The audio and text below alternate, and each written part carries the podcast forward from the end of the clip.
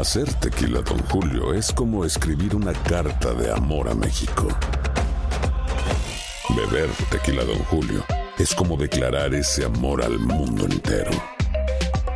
Don Julio es el tequila de lujo original, hecho con la misma pasión que recorre las raíces de nuestro país. Porque si no es por amor, ¿para qué? Consume responsablemente. Don Julio Tequila, 40% alcohol por volumen, 2020. Importado por Diageo Americas, New York, New York. Daniela Rojas es una joven colombiana que a los 21 años de edad visita al médico por un dolor en la espalda y se encuentra con el diagnóstico cáncer de ovario. Además tuvo que escuchar la palabra metástasis. Allí comenzó su batalla y no ha parado por los últimos cuatro años. Ciclos de quimio, cirugía para removerle el útero, trombosis, derrame pleural, más quimio, en fin, ha sido solo parte de lo que esta joven con gallardía ha enfrentado y aún así repite día a día que se ha dedicado a sonreírle al cáncer y ayudar a otras mujeres a superar esta enfermedad. Dani, en medio de este proceso difícil y aunque no lo creas, ha encontrado el amor y aquí nos cuenta su historia. ¡Ay, qué rico! Tomarse en la mañana un cafecito calientico. Buenos días, América cafecito y miren con quién estoy, con Daniela. ¿Cómo estás, Daniela? Qué placer tenerte. Hola, Andreina, muchísimas gracias por invitarme al cafecito. Me imagino que te estás tomando un cafecito colombiano. Ay, sí, claro, clarito. Y eso que le añado a veces un poquito de panela y sabe delicioso. ¿Panela viene siendo el papelón para nosotros en Venezuela? Creo que sí. Ajá, que es un dulce duro, una piedra. Eso, Ándale, ay, fíjate que yo no me lo he tomado con papelón, pero mi abuela hacía un cerrero. Tú sabes que en Venezuela tenemos eh, muchas identificaciones de café. El guayollito es ese que es clarito, que es clarito, que no, no tiene mucho café concentrado. El cerrero es aquel marroncito, pero que no es tan intenso como un espresso, ¿no? Y bueno, por allí se va la cantidad. ¿A ti cómo te gusta tomártelo? ¿Suavecito, con leche? No, a mí me gusta clarito. Ajá, guay, clarito y en la mañana más que todo, que es como que uno como que lo activa más que todo a iniciar este día. Si yo pudiese inyectarme café, me inyectara, mi amor. Porque eso es lo que a mí me hace levantarme de mi cama a las cuatro y media de la mañana, que es mi horario para comenzar Buenos Días América. Pero Dani, vamos a hablar de tu historia, vamos a hablar de ese momento cuando fuiste al médico a revisarte por un dolor de espalda y te hicieron un diagnóstico que no te esperabas. Sí, así es. Em, me dio un dolor muy fuerte de espalda que me llevó a urgencias. Cuando llegué, em, me dijeron, no, es que tú no tienes en sí un dolor de espalda, tienes es cáncer de ovario, tienes un tumor muy grande en el ovario. Y yo quedé como que, como así? Pues es una, es una noticia que uno no se lo espera y sí que menos a los 21 años. Pero como que yo, como así, ahí queda uno como que, que, que me pasó porque tan joven, qué es lo que está sucediendo. Pero también pensé como que gracias a Dios fue a mí y no a alguien de mi familia, porque ahí sí me hubiera dado mucho más duro. Mm. Porque iniciar todo ese tratamiento y, y esta noticia tan dura, eh, para mí hubiera sido como mucho más doloroso ver a alguien en esta situación. Dani, ¿quién era Daniela antes de ese diagnóstico? Es decir, ¿cómo transcurría tu vida? Bueno, eh, estaba estudiando odontología. Entonces estaba muy enfocada en la universidad, eh, mejor dicho, todo era estudio, estudio. También tenía amigas, salía, pero más que todo era como eh, quería ser una gran profesional y hacer una especialización. Entonces todo como que giraba en, en mi carrera y estaba muy centrada en ella. ¿Tu familia eres hermana única? ¿Cuántos hermanos tienes? Un poco cómo es el, el entorno familiar. Bueno, eh, soy la hermana mayor y somos tres. Mis hermanos son mellizos. ¡Ah, qué bello! Sí, son niño y niña. Mm. Entonces ellos son, son muy unidos, pero en ese momento mi hermana también estaba estudiando odontología y íbamos juntas en el mismo semestre y todo, entonces todo era juntas.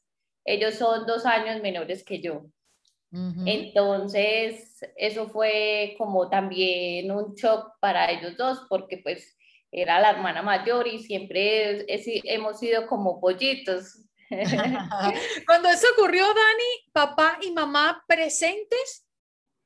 Sí, sí, claro.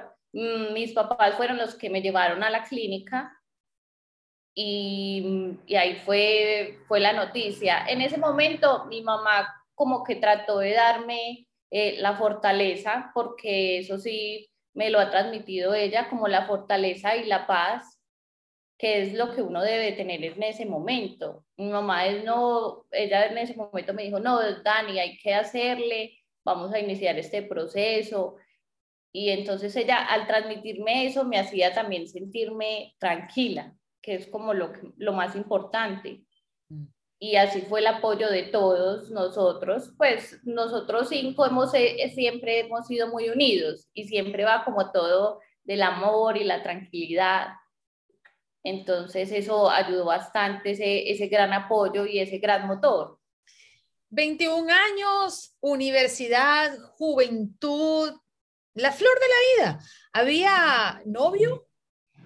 En ese momento no, no tenía novio estaba soltera y es más, los médicos me decían, eh, ¿tienes pareja o algo? Yo no, estoy soltera. Y me decían, qué bueno, porque hemos notado que cuando detectan cáncer, eh, dejan a, a, la persona con la que están. Y yo decía, pero pues, ¿cómo alguien puede eh, dejar, pues, dejar a una persona en una situación como esa? Y sí que más con una noticia, que es algo que le puede pasar a cualquier persona. Pero del corazoncito vamos a hablar porque vamos cronológicamente. Y es que eso es una de las cosas que más me llaman la atención de tu historia. Será por eso mismo que te dijeron los médicos, ¿no? Eh, esa tendencia a abandonar a esa persona que, bueno, lo que tiene es un enlace sentimental, más no legal, porque, bueno, son novios, salen y, y disfrutan el momento y además son jóvenes.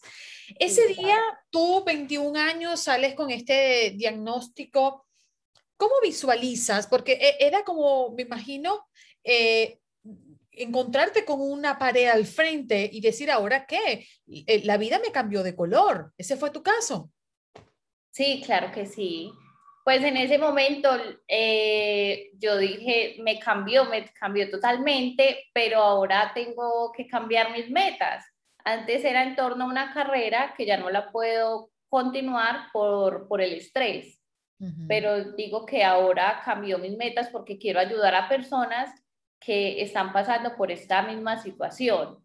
Es más, yo me daba cuenta que, que cuando yo iba a quimio, eh, llegaba con una actitud triste, aburrida, llorando y me daban más los efectos secundarios. Mm. A cuando iba tranquila, como que sí, hoy me toca quimio, tengo que estar tranquila, tengo que estar en paz, tengo que estar acá concentrada en la quimio.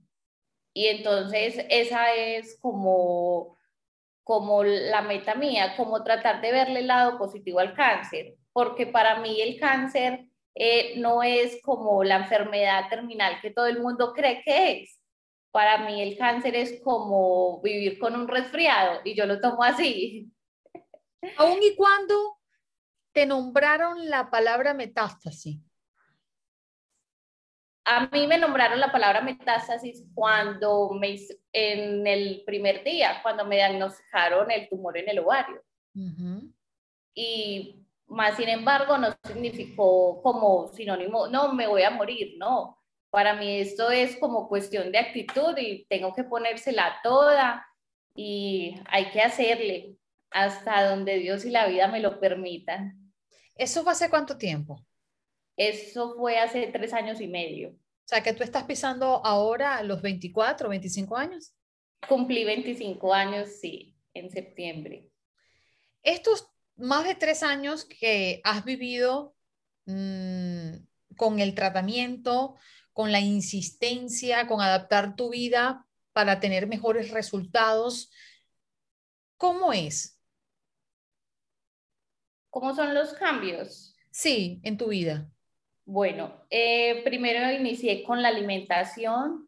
Mm. Me quitaron muchas cosas de la alimentación que tenía, que eran como embutidos, carnes de cerdo, azúcar, cosas muy procesadas, comidas chatarras. Y mi mamá me lo fue adecuando como a mí. Entonces era como, no puedo comer hamburguesa de la calle, le voy a hacer una hamburguesa de pollo acá en la casa.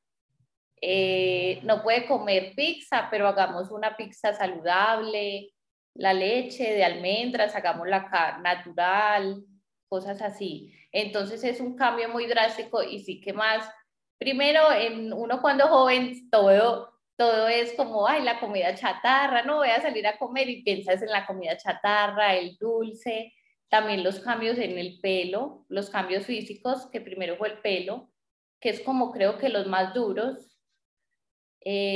las cicatrices también, pero a veces eh, es bueno eh, ver esos cambios para apreciar cómo uno, cómo uno, eh, qué es lo que lo está trayendo esta enfermedad.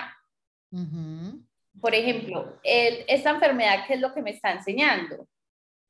Mm. Aceptarme como soy, aceptar los cambios, eh, la cicatriz, yo me miro al espejo y veo mi cicatriz en el abdomen y yo digo, eh, es una cicatriz donde me, pues donde me muestra que es todo lo que yo he como superado, que es lo que me ha traído hasta acá. Es como ver lo positivo en las cosas que nos han marcado, como el, el cuerpo. ¿qué, ¿qué, te dicen los médicos hoy? ¿Cuál es tu estatus? Bueno, en ese momento eh, yo he recaído varias veces, entonces he vuelto a pasar por quimioterapias. Y ahora eh, estoy en controles cada mes. Y pues se supone que cuando el cáncer hace metástasis, mm, no va a estar, siempre va a estar uno en tratamiento, como en quimio y en quimio. Entonces estoy como en revisiones, pero la verdad me siento súper bien.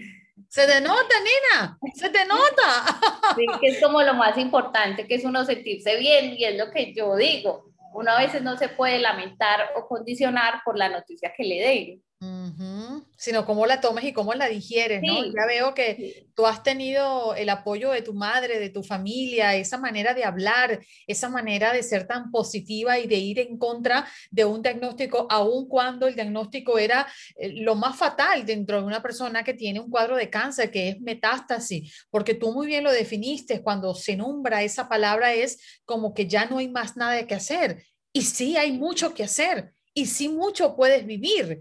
Eh, ¿Cuál es esa expectativa que médicamente te han dado y tú personalmente has asumido? Bueno, eh, creo que no... Mm, sino que es algo que es algo muy duro para una persona joven y creo que es un diagnóstico a que, al que al que no le teme nada, no mide ni estrato social, ni edad, ni sexo, ni nada, sino que todos debemos como eh, pelear y luchar esta batalla. Y creo que la doctora misma me ha dicho, es que la actitud, puedo decir, que es lo que la ha tenido con vida hasta este momento. Y ella también es la que me da la fuerza que es no, hay que hacerle, hay que hacerle. Entonces, a veces también se aterran de todas las pausas que he tenido, pero también dicen, y me dan fuerza y todos dicen que es de actitud. Y pues yo creo que Dios está escuchando de mis oraciones de que me voy a sanar algún día y que algún día voy a gritar, sí, estoy libre de cáncer. Pero pues ahora lo tomo como una pausa de mi vida. Es una gran pausa, sí, y eso nos hace como reinventarnos, como coger ese dolor en fuerza para tomar impulso. Mm. Dentro de este impulso en tu vida, llegó el amor, Dani. Sí, llegó el amor cuando menos lo esperaba. ¿Cómo fue? ¿Qué pasó? bueno, eso fue algo, mejor dicho, fue cuando eh, ya estaba terminando mis ciclos de quimioterapia y mm, estuve, conocí a un, joven y me dice, no, es que eh, te quiero invitar a comer, me empezó a hablar por redes y entonces yo, ¿cómo así? Y él no sabía todavía que yo tenía cáncer. Y yo tenía... Pero espérate un momentico, ¿cómo dio él contigo? ¿Por las redes sociales? Sí, porque vivimos en la misma ciudad y todo. Ok. Entonces él decía, él me llamaba a mí antes la atención cuando yo estaba estudiando odontología. Y curiosamente, hablando, él me, él me dice, es que usted a mí también me llamaba la atención. Ah, pero ya va, él ya te había visto físicamente. Sí, nos ah, y te contactó por las redes. Sí, eso, que cosas que uno, ay. Ah, no, pero ya él sabía esa mujerón, ya la había visto. No, eso, sí, eso fue mejor dicho, fue como de película. Ok, entonces te contacta, ¿qué pasa? Sí, entonces es, hola, ¿cómo estás? Eh, ¿Cómo vas? Te quiero invitar a comer. Y yo como que, ay, él no sabe lo que, pues, no sabe lo que tengo, cómo va a ser su reacción. Yo tenía miedo. Claro. Entonces él me dice, ¿cuándo nos vamos a ver? Y yo siempre como que a veces le sacaba como alguna excusa, no, todavía no puedo, porque en ese momento todavía yo estaba muy débil porque había pasado por una cirugía muy compleja que fue que me retiraron totalmente el útero. Entonces también es algo como una noticia como que, wow, porque a los 22 años yo quedé menopáusica. Entonces estaba como enfrentando todavía esa situación. Claro. hasta que un día le, le escribí un mensaje súper largo y yo le decía, eh, te, te, quiero contar que en realidad eh, no te he aceptado la invitación porque estoy eh, pasando por un tratamiento de oncología, yo tengo cáncer de ovario con metástasis en hígado. Eh, lo único que te pido es que por favor no me tengas pesar. Entenderé si te alejas. Y, y entonces no me esperé el, la respuesta que fue como así, porque me voy a alejar. Antes eso no tiene nada que ver, es algo que le puede pasar a cualquier ser humano, a cualquier persona y, y te apoyo. Y yo como que, wow, pues es algo que uno no se lo espera porque por lo que habían dicho los médicos y por y muchas personas en el tratamiento. Y nos empezamos. Ani, pero continúa, que, que, esta historia está. Ok, entonces él sabía y dijo: No le importa. ¿Salieron cuándo? ¿Qué pasó? Sí, cuando una vez decidimos salir a comer, y él me decía, es que yo la veo y parece como que no tuviera nada. Entonces yo, no, es que pues yo sí tengo, pero pues hago como si no tuviera, pues para mí eso no es limitación de nada. Entonces él, ay, como así? Entonces a él eso le gustó mucho. Y se, se, siguieron viendo las cosas y después nos convertimos ya en novios, ya éramos novios pero él me ha apoyado desde que le conté, desde que le conté sobre mi diagnóstico y creo que eso es como lo más importante, porque muchas personas, así como dicen en el matrimonio, en la salud y en la enfermedad. Entonces, él me ha apoyado, pero al revés, en la enfermedad y lo que yo le digo a él, me ha apoyado en la enfermedad y espero que me apoye en la salud. Y yo le digo, yo tengo lo más importante. Yo le, yo le digo, puede que yo tenga cáncer, pero tengo lo más importante que salud, tengo vida. Y entonces él dice es que eso es, eso es lo más bonito, ver como la actitud positiva, como que sí, yo puedo, tú puedes, podemos todos. Ah, Dani, entre tú y yo así, tú y yo nada más, cuéntame una cosa. Eso es eso de tener a alguien al lado que acepta caminar contigo en momentos difíciles como estos, ¿te inyectó vida? Sí, cambió totalmente mi vida para bien. Sí, que uno dice como que eso fue como uno de mis motores y es como el que me ha, me ha dado impulso. Primero está el motor, el amor de mi familia y también el de él, que eso, mejor dicho, es como el motor que yo tengo que me impulsa como a seguir, como que yo tengo que salir de eso, tengo que luchar contra el cáncer porque eso es, eso es como, eso es vida, el amor es vida. Es una motivación, además de todo lo que te ha ocurrido teniendo a tu familia al lado. Ahora, tu papá y tu mamá, ¿qué te dijeron? No, mi mamá al principio tuvo mucho miedo. Claro. Sí, porque mi mamá me decía, Dani, usted no puede tener emociones fuertes, ¿qué tal que él más adelante le diga que no? Pues, y eso a mí me dolería, porque en una situación como esa, pues no me gustaría. Y mi papá también, mi papá es una persona demasiado sensible y además como él es hombre, entonces también él, él sabe como que le duele más lo de la hija, entonces es algo como duro, pero a, la final eh, ellos lo conocieron y descubrieron que, que no, que él, mejor dicho, está desde el primer momento apoyándome. ¿Qué edad tiene él? Él tiene 34. ¿Y hablan del futuro? Sí, es más, hace un año nos comprometimos. ¡Ándale, Dios mío! ¡Qué cosa tan espectacular! Sí, sí, eso fue, mejor dicho, de muerte. ¿No te lo esperabas? No, no me lo esperaba. Habíamos sí hablado del futuro, pero pues no pensé que era como tan... Oye, un año es un compromiso. Sí, claro. Dani, ¿tú estás comprometida? Sí, estoy comprometida. A luchar por ti y a luchar por tu amor. Sí, claro, así es, que es como lo más importante. Mm. Y eso es, mejor dicho, para mí fue un mejor, no, eso fue, ha sido como el momento más emocionante de mi vida, que es un día como inolvidable. Claro. Porque es uno de los sueños eh, como, como, eh, sí, ya estoy como eh, ya soy, pasé por un proceso doloroso, pero también me ha traído muchos momentos de felicidad. Eh, ¿Eres más sensible ahora emocionalmente o eres más fuerte? Soy más sensible. Mm. Em, más que todo sensible em, en los momentos mm, como hacia las personas, hacia lo ajeno. Hay cosas que me duelen. A veces yo no puedo ver el noticiero porque me duele, me pongo muy sensible. Pero soy más fuerte con las cosas mías. Entonces es algo que lo tomo como fortaleza porque yo al mostrar que soy fuerte le puedo transmitir como esa tranquilidad a las demás personas que están alrededor mío.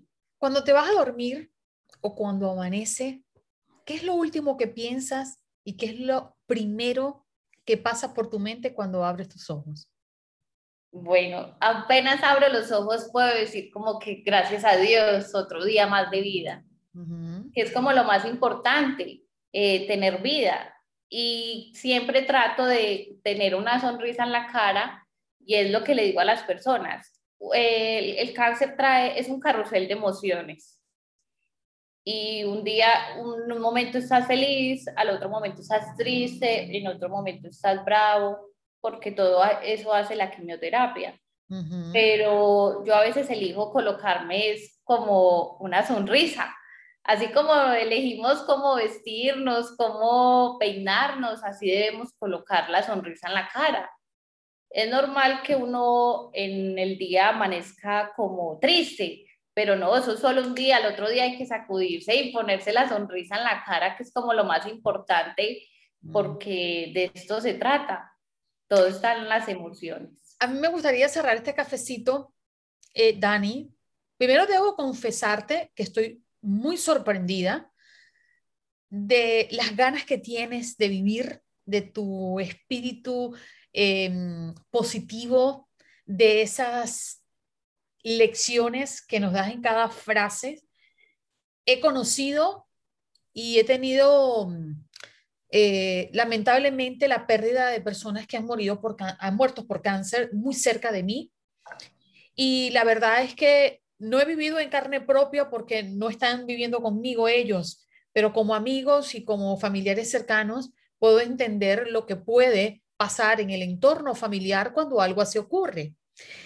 Y tú teniendo solamente 21 años, una muchachita que apenas arranca su vida, tiene esta disposición de lucha, tiene este mensaje para el mundo entero, a pesar de haberme nombrado la palabra más cruel dentro de una enfermedad como el cáncer, que es metástasis, aquí estoy después de casi cuatro años, luchando con sueños, con proyectos, con un nuevo amor, comprometida para casarme. Wow, Dani, habla de esas personas que hoy tienen quizás una pena mucho menor que la tuya, científicamente hablando, y que quieren tirar la toalla y que no tienen la fuerza. Háblales tú, que si tienes con qué decirnos adelante. Bueno, eh, es un mensaje que creo que todos debemos apreciar lo más importante que es la vida. Y sí que más que no hay mayor riqueza que la salud. Y solo el hecho de uno despertar, eh, poder como transmitir todas esas emociones hacia las personas es una, es una oportunidad muy grande hay personas que quieren estar como en el papel tuyo en el que hoy estás. ¿Cuántas personas hoy quieren caminar, quieren tener esa salud? Nos quejamos a veces por bobadas y que son insignificantes y todo tiene solución, todo problema tiene solución y la única solución eh, a la que no hay es la muerte, que es algo que nos... Eh, que nos debe de ocurrir a todos, pero debemos encontrar es nuestro propósito de vida, vivir conscientemente. Por ejemplo, hay personas que, y se lo puedo decir, que eh, estamos comiendo, pero no estamos comiendo en realidad. Nuestra mente no está comiendo, nuestra mente está pensando, ¿qué debo de hacer? Y no, debemos es como disfrutar y vivir cada momento. Y eso es lo que nos hace felices disfrutar todo este proceso, porque eh, la felicidad no es la meta, todo, la felicidad es el proceso. Entonces creo que cada persona debe encontrar el propósito de vida y de ser más agradecido. Y el vivir el ahora, el disfrutar el camino. Es muy cierto lo que dice Dani, y esto ha sido un tema de conversación con muchos seres queridos recientemente, con el tema de la pandemia, donde nos han descolocado, donde eh, hemos tenido que, asumir roles que capaz nunca antes habíamos pensado asumir al menos tan pronto y, nos quejamos de todo lo que está alrededor, pero al final tenemos salud, tenemos trabajo, tenemos familia y no nos acostumbramos a vivir el ahora, el momento que estamos aquí en carne propia, sino pensar qué puede pasar mañana si no tengo. Pero hoy que tengo, no lo disfruto, no lo valoro, no lo agradezco. Y, y es muy cierto, lo que tú dices es una verdad. Sí, así es. Es más, yo digo a veces, si yo, si uno le debe sonreír a todo, si yo le sonrío al cáncer, ¿cómo una persona no le puede sonreír a la vida, a los problemas, a los dolores, todo? Es más, uno puede tomar el dolor como un recuerdo de que, como, como un recuerdo de que sí, tengo fuerzas. Entonces a veces el dolor, uno a veces se queja de un dolor, pero no, el dolor a veces significa como que sí, yo tengo fuerzas para luchar con ese dolor. Entonces cualquier persona, le, si yo le sonrío al cáncer, cualquier persona le puede sonreír a cualquier problema. Definitivo, definitivo. Salud con un cafecito. Además, hablamos de tu emprendimiento antes de, marchar, de marcharnos. ¿Qué tienes allí? A ver. Claro que sí, mira, eh, tengo un emprendimiento porque es mi familia toda es cafetera.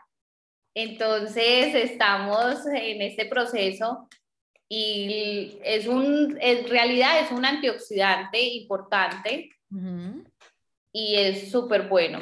pero es un café que tiene un... Cuéntame un poco el producto. No, es un café gourmet. Ajá.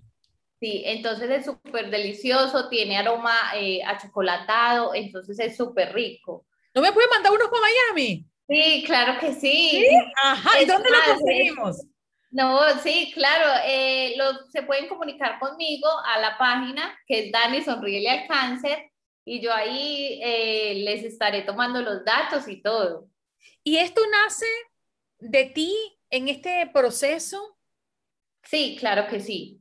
Eh, todo esto lo veníamos pensando porque yo no puedo continuar con mi carrera, pero quería como eh, ocupar, ocupar mi tiempo, que es como lo más importante, y yo, pero ¿cómo hago? Y como ver toda esa tradición en mi familia me llevó como a todo esto, porque uno siempre sale y es, ay, eh, a tomar café. Y creo que lo, no hay como mejor sensación de uno estar en el campo y como eh, tomarse una taza de café, que es como lo más agradable. Mm. Como que... ¿Sabes, como... ¿tú sabes con qué sueño?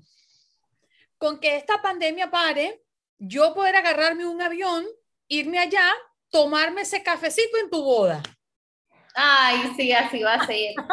Eso apenas se acabe la pandemia, estamos esperando todo esto, porque, y sí que más ahora en Colombia con esto del paro, esto ha como, ha colapsado un poco todo acá. Pero no, lo más importante es, claro, acá te esperamos. Ay, sí, sí, sí, ya te anotado esa boda. Arrocera le dicen en mi país, donde uno se invita, aunque no lo inviten a uno, pues. Sí. Dani, no, claro que sí. Ojalá pueda abrazarte muy prontito y estoy muy Ay, sí, así va a ser. Muchísimas gracias. Ay, qué rico.